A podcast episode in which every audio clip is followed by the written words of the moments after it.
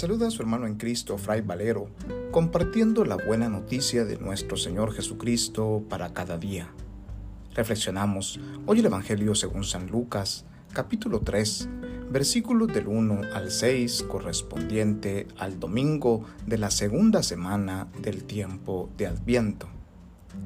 En el año decimoquinto del reinado de César Tiberio, siendo Poncio Pilato procurador de Judea, Herodes, tetrarca de Galilea, su hermano Filipo, tetrarca de las regiones de Iturea y Traconítide, y Lisanías, tetrarca de Abilene, bajo el pontificado de los sumos sacerdotes Anás y Caifás, vino la palabra de Dios en el desierto sobre Juan, hijo de Zacarías.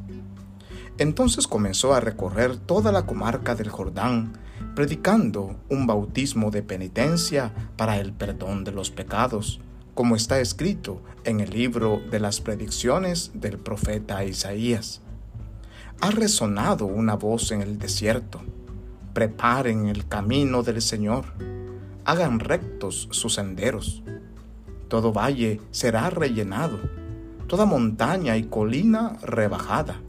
Lo tortuoso se hará derecho los caminos ásperos serán allanados y todos los hombres verán la salvación de Dios.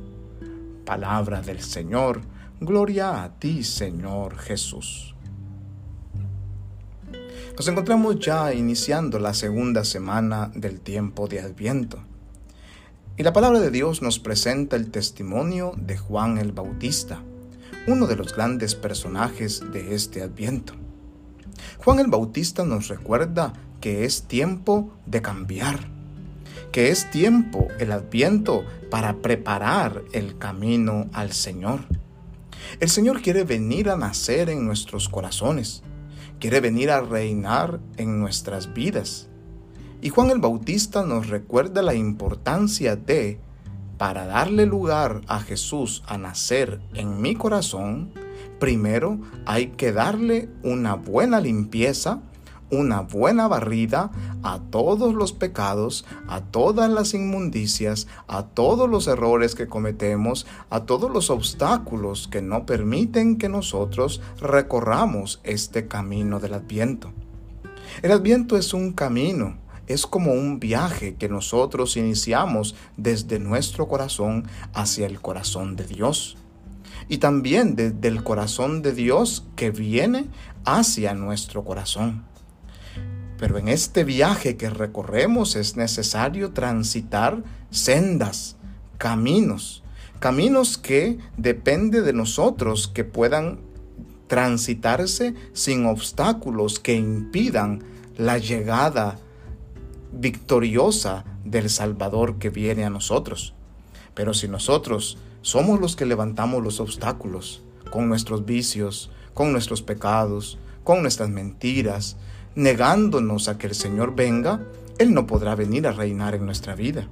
Es pues necesario, como nos dice el Bautista, preparar el camino, allanar los senderos, es decir, aplanar las calles, que todo valle sea rellenado, que toda montaña y colina sea rebajado que nosotros podamos participar de la salvación de aquel que viene a salvarnos. Hoy la palabra de Dios, como Juan el Bautista, nos invita a ser también preparadores del camino para los demás que aquellos que todavía no conocen al Señor a través de nosotros puedan encontrar los senderos allanados, puedan encontrar el camino preparado para que la buena noticia de la salvación pueda llegar a nuestros corazones. Que Dios, en su infinita bondad y misericordia, al encender la segunda vela de nuestra corona de Adviento, nos haga reflexionar sobre la importancia de cambiar, de renovarnos en el Espíritu de Dios, de dejarnos transformar por aquel que ya viene a traernos su salvación y liberación. Que Dios todo amoroso nos bendiga y nos guarde en este domingo, en el nombre del Padre y del Hijo y del Espíritu Santo. Amén.